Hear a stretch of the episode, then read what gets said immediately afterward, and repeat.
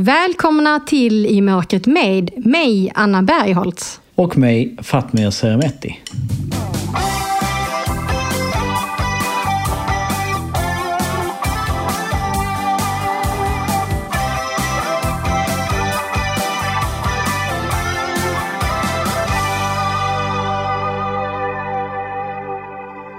Du Fatmir, eh, alltså ibland så känner jag bara att sorgen kommer över mig. Det här med att ha förlorat synen. Jag har haft sådana dagar nu på sistone och jag har bara känt, det är skit att vara blind.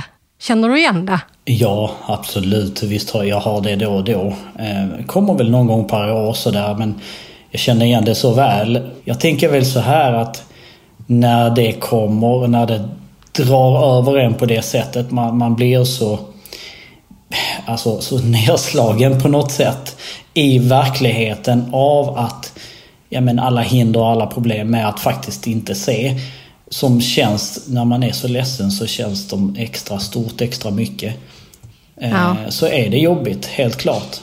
Vad är det som du brukar så här känna? Är det några specifika grejer som gör att du blir påmind om att det är jobbigt? Ja, men exempelvis om jag ska ta mig någonstans och så vet jag om att ja, men jag hade nog haft en bil och så hade jag bara kunnat ta den när jag vill. När färdtjänsten inte funkar exempelvis. Då känner man den här frustrationen att fan, jag hade fixat det här så mycket enklare om jag hade sett. Liksom. Ja, och för min del har det varit så nu. Det är, jag bor fortfarande på landet. Och här är det isgata ute och det börjar smälta så att det är ju så fläckar av is på sina ställen. Mm. Och så tänker jag bara, ah, hade jag sett så hade jag bara gått runt dem. Och nu går man ju rätt på dem liksom. Och så ska jag så här, eh, kolla hur, vad jag ska laga för mat och så öppnar jag lådan. Och jag är ganska duktig på att sätta punktskrift på mina konservburkar men nu har jag inte gjort det på ett tag. Ja. Ah, bara jag blir galen. Ja. Och helt plötsligt liksom allt det där som brukar vara så... Liksom, ja, men, visst, det är ett problem, det är ett hinder, men det är ändå så överkomligt. Man, man tar inte åt sig så, så mycket. Allt det där som man normalt tar lite med en klackspark och sådär. Ja, ja, man är stark och tuff och, och liksom framåt och glad och sådär. I den liksom sorgestunderna så känns ju de sakerna så jäkla mycket mer också. Ja, så hur vänder man det här nu då? Vad har du för tips till mig nu när jag liksom känt att ah. Egentligen så tycker jag väl att man med åren har ändå landat i att det är okej att vara lite ledsen. Mm. Alltså det är ändå någonting vi har förlorat. Det är okej att känna den där sorgen. Jag tror inte på att ignorera den, att liksom gömma undan den och trycka bort den. Utan jag tror mer på att bejaka den. Ta den till dig, känn den. Mm. Eh, hantera den och förstå att ja, det är därför jag är ledsen men det är okej. Okay.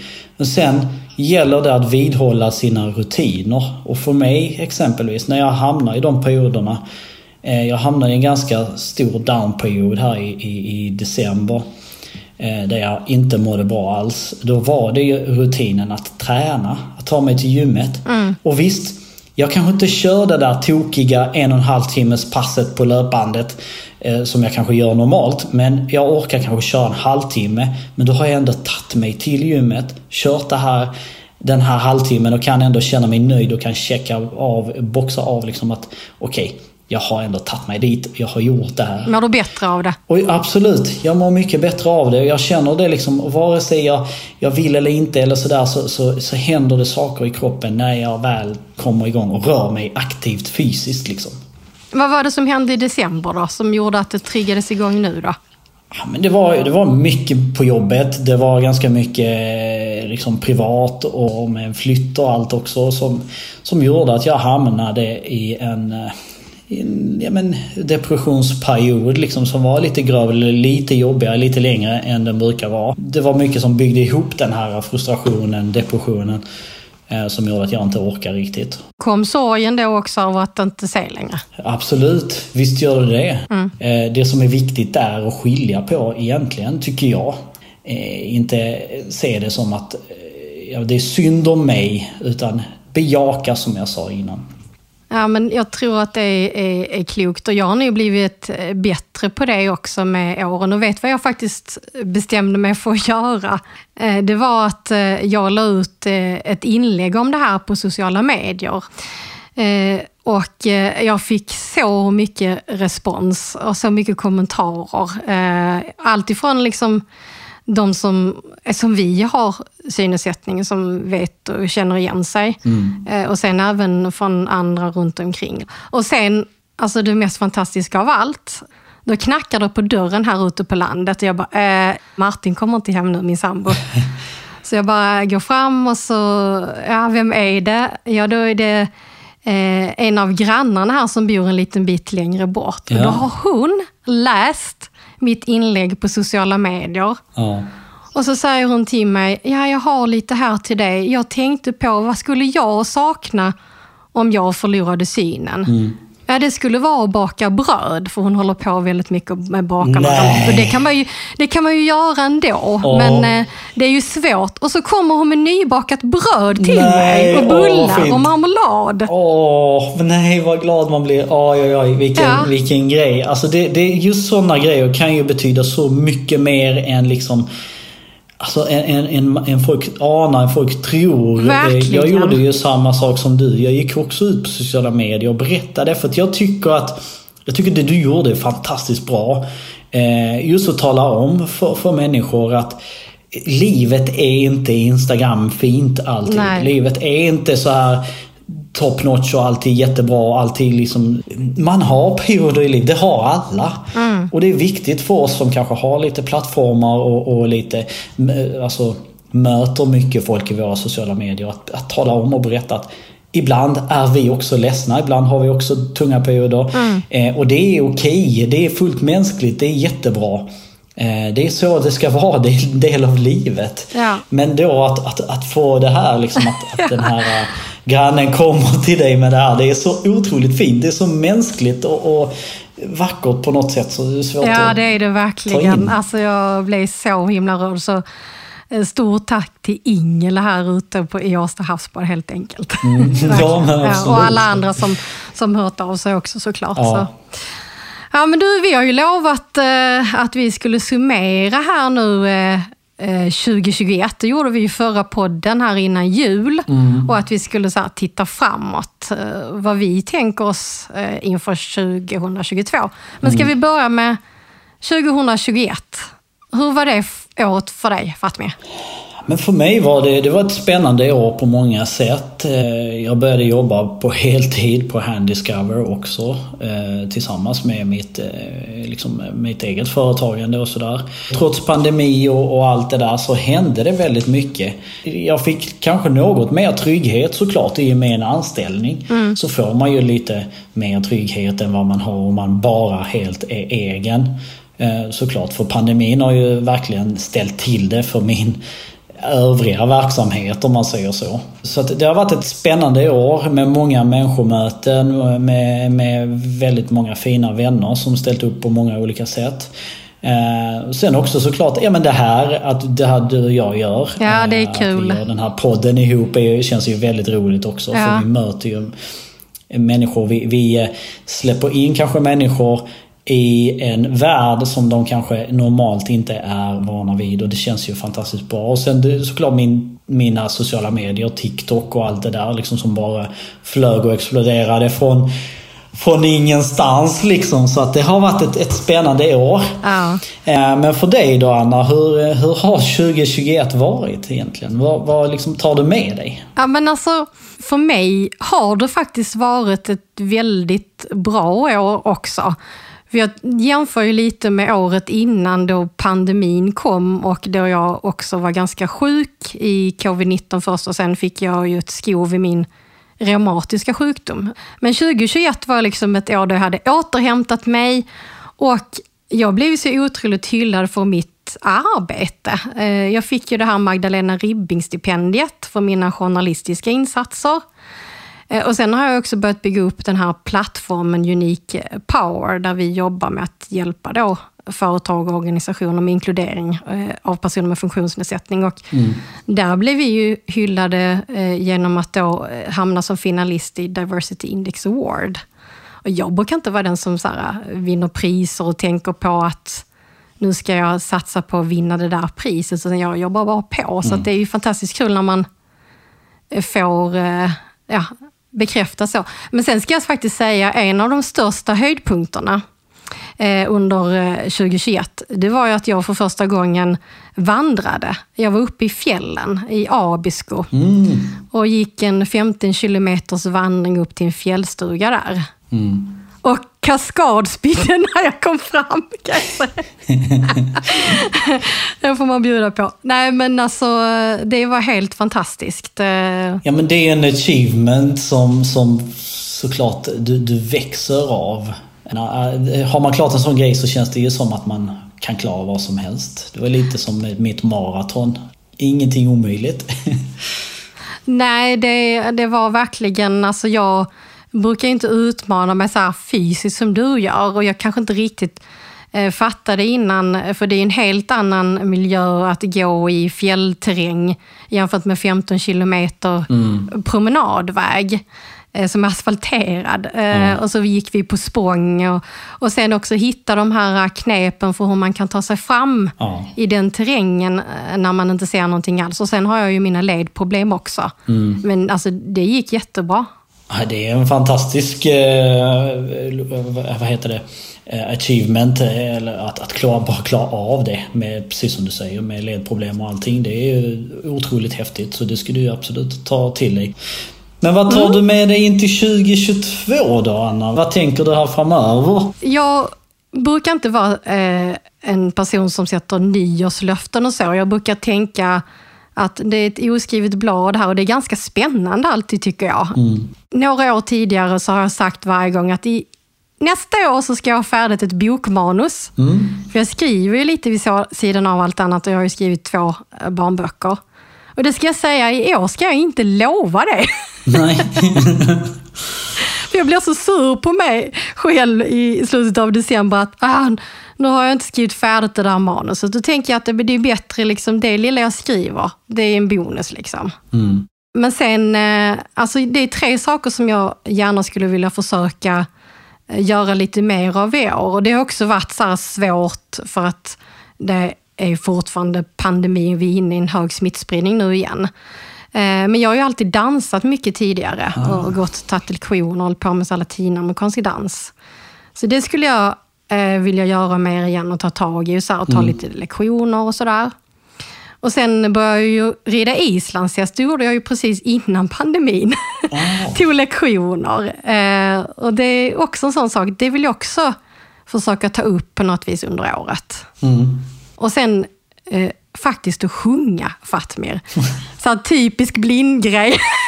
ja, men vad häftigt. Sjunga i kör. Vad säger du Fatmir? Ja, är det något för dig? Jag vet inte riktigt om att sjunga i kör är för mig. Det enda ställe jag sjunger på är väl i duschen i så fall. Och, och det låter bra där. att jag, jag är väldigt, kanske mindre duktig. Eller duktig, jag vet inte. Eh, men det är väl det enda stället jag kan tänka mig att sjunga på. Så ni lär inte få höra mig sjunga på TikTok i alla fall, den saken är klar. Jo då, det, det tycker jag. Liksom. Kan du inte så här, göra någon utmaning där? Ja, men vad spännande. Eh, vad spännande Och du saker. då? Men alltså jag... Jag vet inte, jag, jag tänker ju mer så här personlig utveckling liksom. I och med den här lilla downperioden jag hade i, i december så har jag försökt att grotta ner mig lite och analysera men varför blev det sådär liksom. eh, så att jag tar med mig några saker, inte kanske 2022. Och det, framförallt tre saker då. Och nummer ett är ju att ingenting är så farligt som man faktiskt själv lurar sig själv till att tro att det är. Nej. Inget på jobbet, ingenting är så farligt, så eh, dumt eller så liksom kört eller så som man själv kanske kan lura sig till att tro. Det mesta löser sig liksom på ett eller annat sätt och, och är man någorlunda driven och framåt så som jag är i grunden så kommer jag att lösa oavsett vilken situation som uppstår. Och nummer två är att aldrig liksom skjuta upp tuffa samtal eller beslut eller saker och ting framför mig utan ta det där och då. För det blir alltid bäst. Det blir alltid enklast. Aha! Men ska man inte tänka efter lite då? Nej, för att i och med att man tänker efter för mycket, då förstorar man upp problemet i sig själv, i sitt eget huvud. Och då hamnar man i problem liksom, nummer ett. Just det här att man tror att det är värre än vad det är. Utan ta det där och då. Mm. Eh, det betyder inte att man liksom agerar i affekt för det. Utan man kan ju faktiskt tänka efter samtidigt också. Som man tar det här samtalet eller som man tar det här beslutet eller vad det nu är. Utan skjut inte saker framför mig. Det, det är liksom det andra jag tänker ta med mig. Och sen nummer tre. Jag måste först och främst våga säga nej till saker. Inte tacka ja till allt här i världen. inte liksom bara så här, eh, var, var, inte rädd liksom det här eh, fear of missing out. Liksom att ja, men om jag säger nej till det här så, så kommer jag liksom, jag kanske går miste om det eller det, det. Nej, känns det inte rätt så säg nej. Ja. Min tid är mer värdefull än så. Jag ska inte lägga ner min tid på saker och ting som jag kanske inte riktigt brinner för eller som jag kanske inte vill göra eller som jag kanske bara får vara snäll. Då är det bättre att de hittar någon som är mer lämpad, som har mer energi, som har mer vilja att göra det. Så slipper jag ha dåligt samvete över att jag inte kan ge hundra. Och så slipper de att tänka liksom att vad fan, vad håller han på med? Vi trodde ju på honom. Liksom så. Ja, men mycket bra. Det låter väl som tre kloka grejer att ta med sig. Mm. Sen har jag en sak också som jag funderar på. Det kanske jag tänker liksom att folk kan hjälpa mig lite med. Det är faktiskt så att eh, i år är det 20 år sedan jag blev blind. Oj! Jäklar, tiden går. och då tänker jag, ja det gör ju det. Och då tänker och det här är lite motsägelsefullt eh, med tanke på att vi pratade om i början att jag har varit jäkligt deppig de senaste dagarna av att jag inte ser. Mm. Men så tänker jag ändå 20 år, alltså det har ändå varit något nytt slags liv att leva, att se med andra ögon. Och så tänker jag, hur ska jag göra? Ska jag fira det på något vis? Vad ska jag göra här nu 20 år som blind? Ska man göra något av det? Liksom? Alltså det är väl lite coolt tycker jag. Ja. Det är ju som du säger. Alltså visst, vi hamnar ju då och då i en sorgperiod och sådär och det vi har saknat. Men vi har ju faktiskt också fått väldigt mycket annat som vi kanske aldrig skulle fått tänker jag. Vad tänker du då att vi har fått exempelvis? Som att jag hade ju aldrig hållit på med parasport och åkt till Paralympics och träffat alla fantastiska människor. Du och jag hade säkert aldrig träffat. Nej. Eh, man vet liksom aldrig, men det är så mycket som, som man eh, har ändå fått uppleva och som är gott och som är fint och som är vackert på grund av vår synnedsättning. Mm. Eh, så att det är absolut värt att fira på sitt sätt. Ja. Och dessutom, om man då kör så här, ja, men jag ska fira det här. Då väljer man att se det här positivt. Ja, istället för att jag har haft 20 år av misär eller tråkigt liv eller sådär. För det har du inte. Nej, och det är ju verkligen så. Jag eh, firade faktiskt när jag jobbade på morgonpasset i P3, det är hundra år sedan typ nu, men då hade jag varit blind i sex år och då firade vi i studion där på morgonpasset med tårta och, så.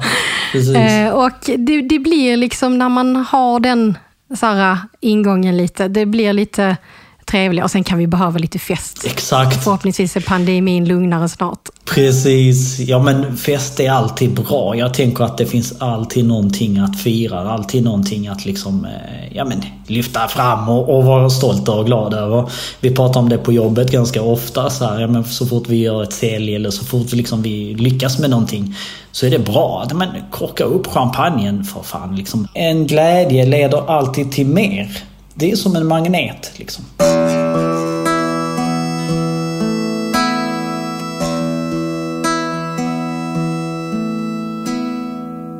Stort tack till vår samarbetspartner Svensk skrivtolkning som gör det möjligt för fler att ta del av I mörkret med genom att texta våra avsnitt. Textade avsnitt hittar du på vår hemsida imokretmed.se.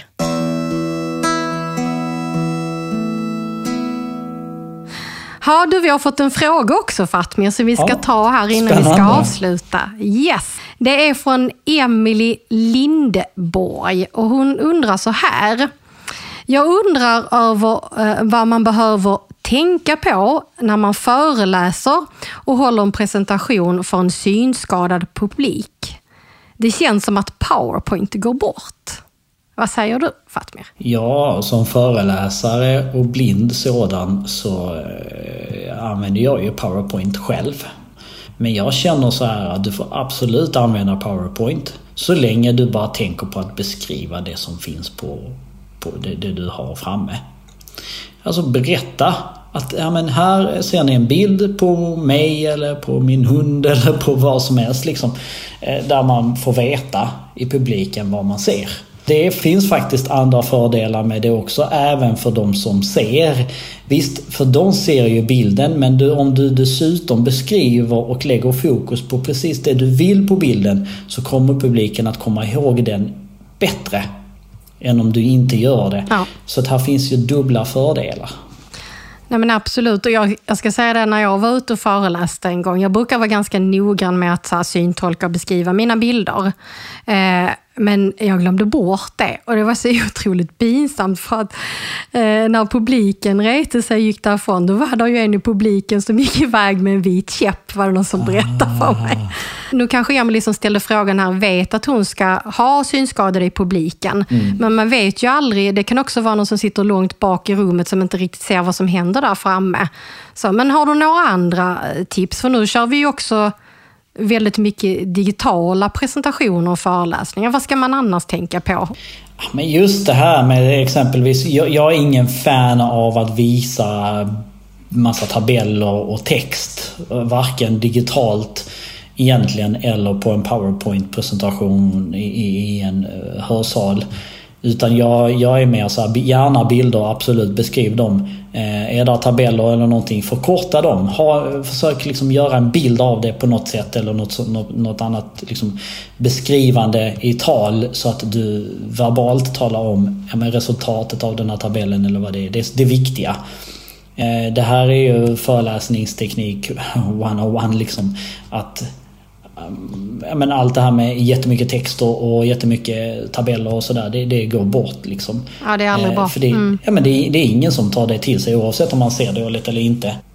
Nej, och sen tänker jag också att eh, om man då kör så här fysiskt i en lokal, om vi tänker att det är flera olika personer som ska prata, så att man är tydlig på att säga vem det är, man säger sitt namn. Om man till exempel sitter i ett möte då, så här, framförallt digitalt, då får man ju inte någon information på samma sätt. Då måste mm. man ju mm. scrolla runt på skärmen och, och, så att man vet vem det är som pratar. Precis. Så lite sådana där grejer. Tänka sig lite som att man skulle sitta och sända radio eller podda. Mm. Eh, så att man tänker på att beskriva lite det som händer runt omkring också. Precis. Ja, men det är jätte, jätte, jättebra tips. Och sen kan man kanske, om det finns möjlighet, skicka ut informationen eh, på förhand så att man har möjlighet att läsa på något. Eh, mötespunkter eller vad det, vad det nu är för då kan man också följa med i mötet på ett bättre sätt. Att man får det så digitalt och kan mm. läsa i datorn då innan. Istället för att få ett papper i handen när man kommer dit. Precis. Ja. Mm. Ja, nej men eh, bra fråga från Emelie. Eh, Jättebra fråga. Och har man fler frågor till oss så tänk på att eh, Fatmer, jag då svarar på alla möjliga frågor. Jag har lovat det. Det finns inga dumma frågor. Anna har lovat ja. att svara på nästan allt. Nästan allt. och då mejlar man till oss på hej och, och både jag Anna då finns ju på sociala medier och även du då Såklart, Precis. Mm. Instagram, Facebook, TikTok, eh, LinkedIn. Så att ni hittar oss precis var som helst. Jag ska försöka jobba på att jaga in Anna inne på TikTok också framöver. Kanske en TikTok-dans. ja. Jo, och sen också eh, om det är så att ni gillar I mörkret med och det vi gör så får ni jättegärna eh, berätta för andra att vi finns och dela länkar till, till våra avsnitt. För det är inte helt lätt alltid att nå ut i den där podddjungeln, eller hur Fatmir? Nej men precis, och vi är tacksamma såklart för all spridning vi kan få. Och ju mer spridning, ju mer kan vi göra ja. Eh, tillsammans också. Så att det är bara att dela på. Och innan vi avslutar så vill jag bara tacka eh, alla lyssnare också som har hört av sig, som har skrivit till oss på mail och på Facebook och på sociala medier. Så där. Det är jättekul att höra att ni följer och gillar det vi gör. Tack för att du lyssnat. Och som vanligt var Jan Dahlqvist ljudtekniker. Och I mörkret med är tillbaks igen om två veckor. Och då tar vi oss in i mörkret på Svartklubben och gästas av rallykartläsaren Tina Törner. Missa inte det!